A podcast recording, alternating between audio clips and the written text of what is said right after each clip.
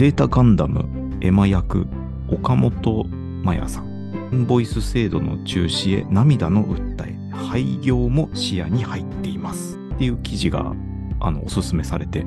で、まあ、前々からインボイス制度って、こう、反対の声しかないみたいな感じで、こう、まあ、ツイッターとかね、そういう、まあ、悪法なんじゃないかみたいな雰囲気で受け取ってはいたんだよね。うん。で、最近になって、あの、自分もさ、職場の請求書の発行とかでさ、まあ、うんあの番号を入力するようになって、もうお客さんから聞かれたり、教えたりっていうのをやってるうちに、まあ、まあ、もともとね、課税事業者ですから、僕なんて。まあ、大体の人はね、課税事業者だから、うん、それ書くだけじゃん、みたいな感じで、徐々に、なんかす、そんなすっげえ反対してる人たちとの温度差が出てきてたわけ。自分自身。で、ここに来てさ、この涙ながらに、廃業も視野に入ってますって訴えている人たちがいるっていうのが目に入って、うん、えー何なんだろうって思ったのがきっかけなんだよね。はいはいはい。うん。もう、たけし君も関係ない話じゃん。あんまり気にしてませんね。あの、で、影響を受ける人っていうのは、免税事業者っていう人たち。どんな人たちかっていうと、年商1000万以下の、えーその消費税が免除されている人たち。で、その人たちが今回のインボイス制度で、課税事業者にならないと、その、この制度の対象にならないから、その人たちに発注してしまうと、消費税の免除が、発注側がね、免除がされないということになって、仕事が課税事業者の方に流れてしまう。うん。もしくは、免税事業者の彼らが課税事業者になってやるしかない。そうすると、今までの取り分のテンパー課税になるから、まあやっていけないという話だよね。ここまで聞いて苦しくはなるんだろうなとは理解するんだけど、まだあんまりかわいそうに思えないのはなんでだろううーん。そうね。俺が多分率直に思うところは、あ、免税されてたんだっていう。まあ、そこから知ったわけなんだけど、うん。え、そんな人たちいるのっていう。だからまあ結構だからこの話をしてるときに中小を潰すあれだみたいな感じのさ、うん。零細企業か零細企業を潰す悪法だみたいな話を、うんもう合わせて聞くもんね。そうそう。で、クリエイターとかね、そういう、その、お金を基準でやってない、もう、儲けようと思ってやってるんじゃないんです。そんな人たちを切り捨てるんですか？みたいな論調だと思うんだよね。まあ、苦しいのはわかるけど、払ってなかったんだっていう気持ちだから、なんかどうしても、あんまりなんか、同情ができないというか、あ払おうみたいな。うん。大元まで行くと、まあ、消費税の是非みたいなところまで来ると思うんだけど、まあそこはもうわかんないじゃん。消費税がもし今なかったらどうなってるかっていうのはもうわかんないじゃん。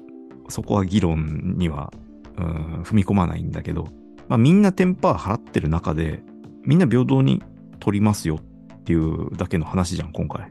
で、別にまだ払わなくてもいいよ。免税事業者でもいいよっていう道はあるわけじゃん。廃業まで行くんだ。なんかすごい自分が、それで、なんでしょうね。弱者の側に立ててないっていう気持ちもあるから、知りたいんだけど、なんかまあちょっとリアルに想像できてないのは多分そういうところに身を置いてないからなんだろうん、まあ、もともと払ってる側だからね。何が問題なのかというかはまあ全然理解できてないので、年収900万だとするじゃん。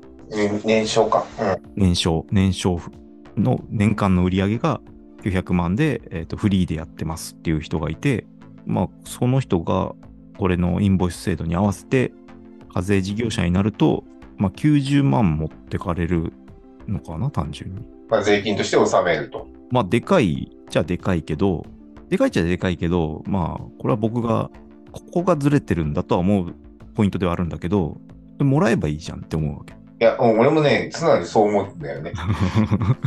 だって、それ、そこで、いや、元のね、あれでやってもらわないと困るよっていうのは、発注側が悪いんであって、値上げ交渉はすべきじゃん。値上げ交渉というか、金額は変わりません。ただ消費税がつきます、今後はっていううん。うん。話だよ。で、今までは多分、その消費税分がめてたというよりかは、その消費税分引いたテンパー安い金額でうちできますよ。だから仕事くださいでやってたと思うんだよね。っていうことなのかな。だからそれってそもそもそこで、じゃあ俺払ってる側じゃん？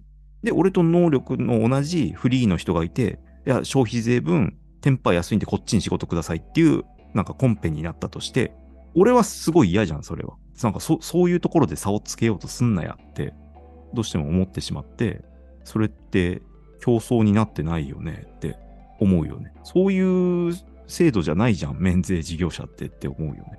テンパー分を免税で本当は払わなくていいから自分のポケットに入るのは別に違法でもなくて、益税って言われてんのかな。まあ、利益になる税分。で、今回のはそれを狙い撃ちにしてるところはあるよね、インボイス制度は。多分ね。だから、だ結局影響を受けちゃうのが、零細の人たちが影響を受けちゃうから、どっちにしてもね。だから、やり方を変えなきゃいけないっていうところは、確かに大変だなとは思う。金額が、うん、なんだろうな、仕事がなくなるというよりは、やっぱ、上げた売り上げがさ、1000万未満ってことは結構ギリギリなわけじゃん。いて、2、3人、2人い、2人いたらもう多いぐらいな感じじゃん。で、あの、未満って言ってるけども、1000万じゃないわけじゃん。900万でもないわけよ。結局、例えばだから年商で500万とか、まあ200万、まあ、200万だったらまあちょっと普通に組織に働いた方がいいんじゃないとは思うけど。いやー、まあ仮にじゃあその間取って300万だとして30万。だとして今までは300万丸々使えてたのが、ね、まあね、30万減る、270万、結構ギリギリじゃん。で、それってだから年商だからさ、そこからなんかいろいろさっぴかれるものはあるわけじゃん。いやー、もう何の仕事なんだろう、それ。ちょっと今想像がね、具体的に想像しないとやっぱり同情できないからさ。結構フリーのイラストレーターとかそういう、で、しかも、そういう人たちって、そもそもで安定しないんだよ。コンスタントに同じ金額を毎年稼ぐっていう形ではないので、だってそれにプラスさ、そういう意味では所得税とかもかかってくるわけでしょ？ねえ。だから、所得税の金額は変わんないんだよ。納める税金としてね。けど、それにプラス消費税分の、その売上のテンパーが乗ってくるから、ってなってくると、えぐい金額減るんじゃない？えぐい、まあえぐい金額。まあだから廃業っていう話になるのかね。ここでそのもう一つやっぱり思ってしまうのが、そのコロナの時にもまあ思ったんだよね。そのコロナの助成金で、そのまあ普段から客入ってねえような飲食店が逆に利益が出たみたいな聞いて、で、まあ助成金終わった後に潰れていくっていう流れがあったと思うけど、そういう時にやっぱりちゃんと淘汰されるっていうのも、なんか会社としては、その経済の循環としては必要なんだよなとは思っちゃうんだよね。まあ、うん。一つ、それは確かにあると思うけどね。うん。その、じゃあ、年商200万ですっていうやつがさ、売れないバンドマンだとしてさ、なんかもういい加減諦めろよっていうやつだっているわけじゃん。そうじゃなくて、お前はなんかちゃんと働いた方がいいっていうのの引導が渡るんだったら、その、いいんじゃないのって思っちゃうけどね。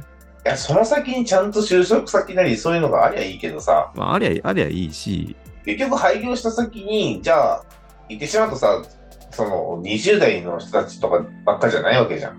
まあ、この40代、10代、ゼータガ60ンダ代。ムエマ役の岡本さんはまあ、確かにそっからどうするっていう話なんだけど、それって、じゃあ、どっかの事務所に所属するなりっていう話になるだけなんじゃないかな。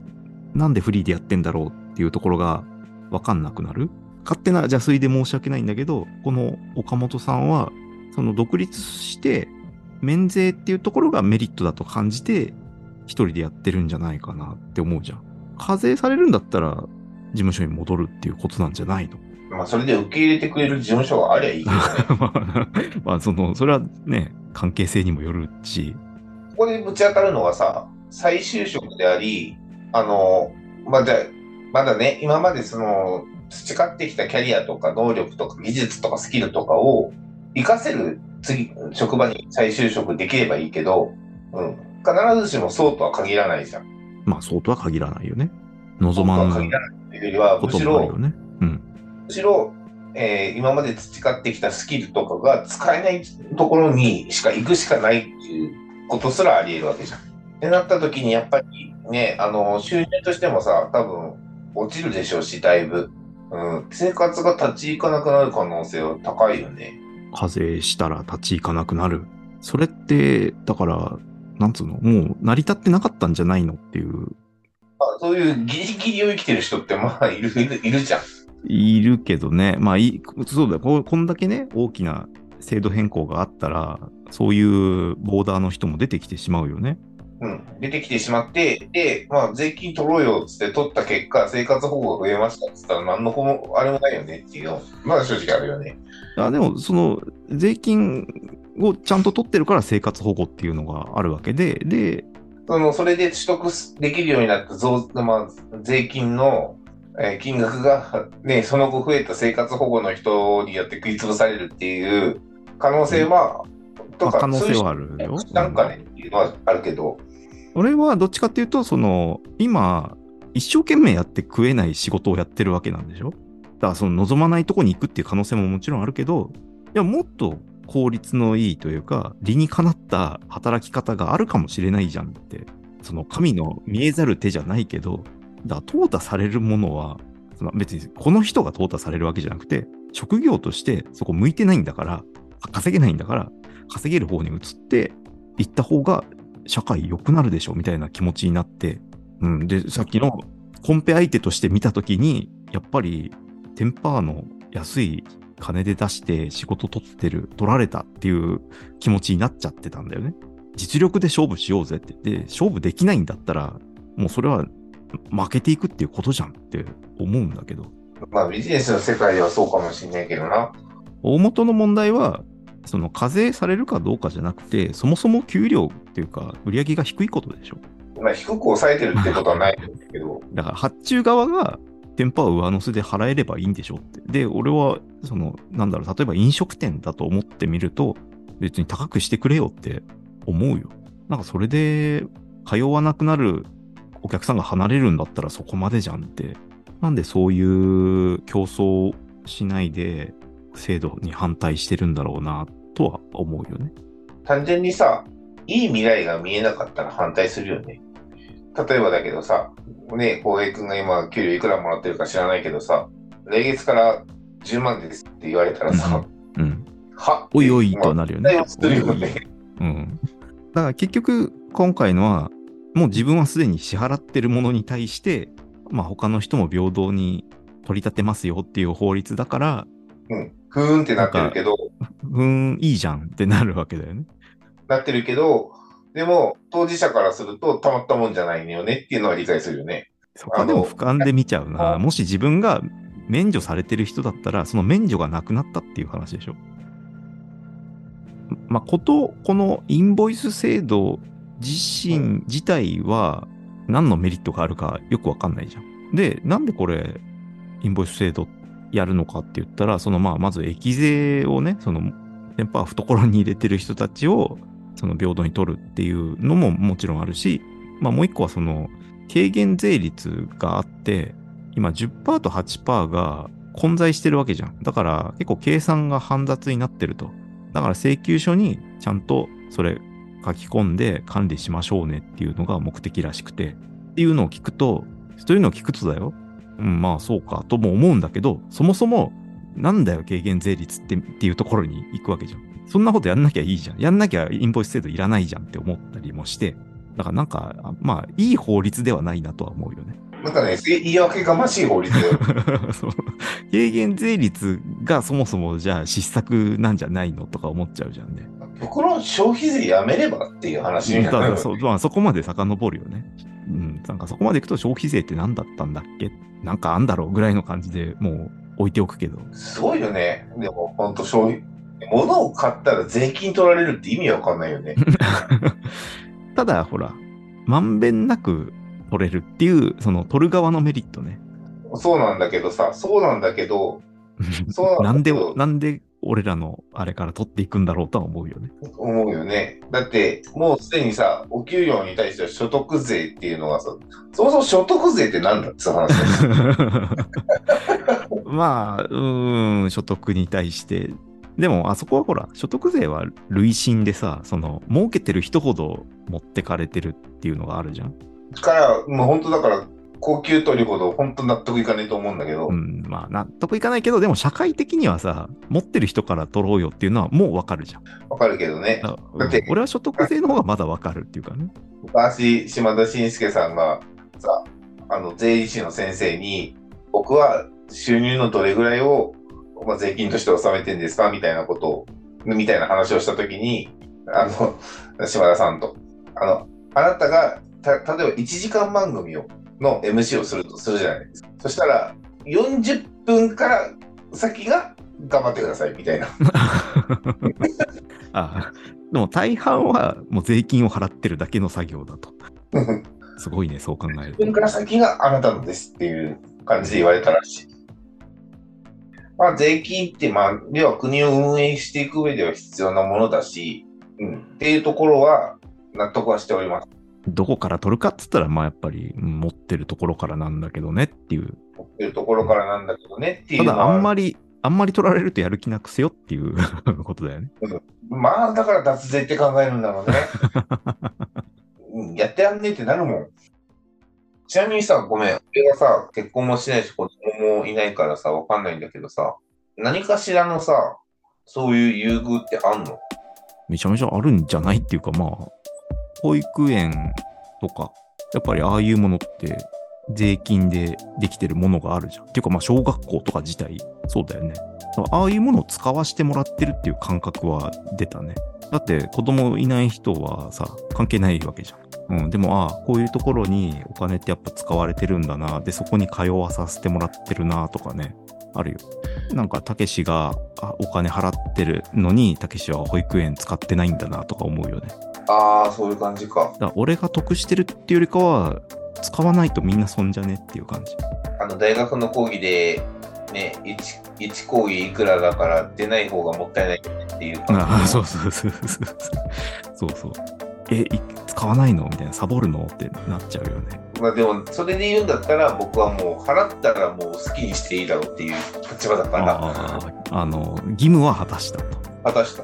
うん使わないのも権利だと。そうそうそう。うるせえって言われて まあ別にうるさくは言ってないけど。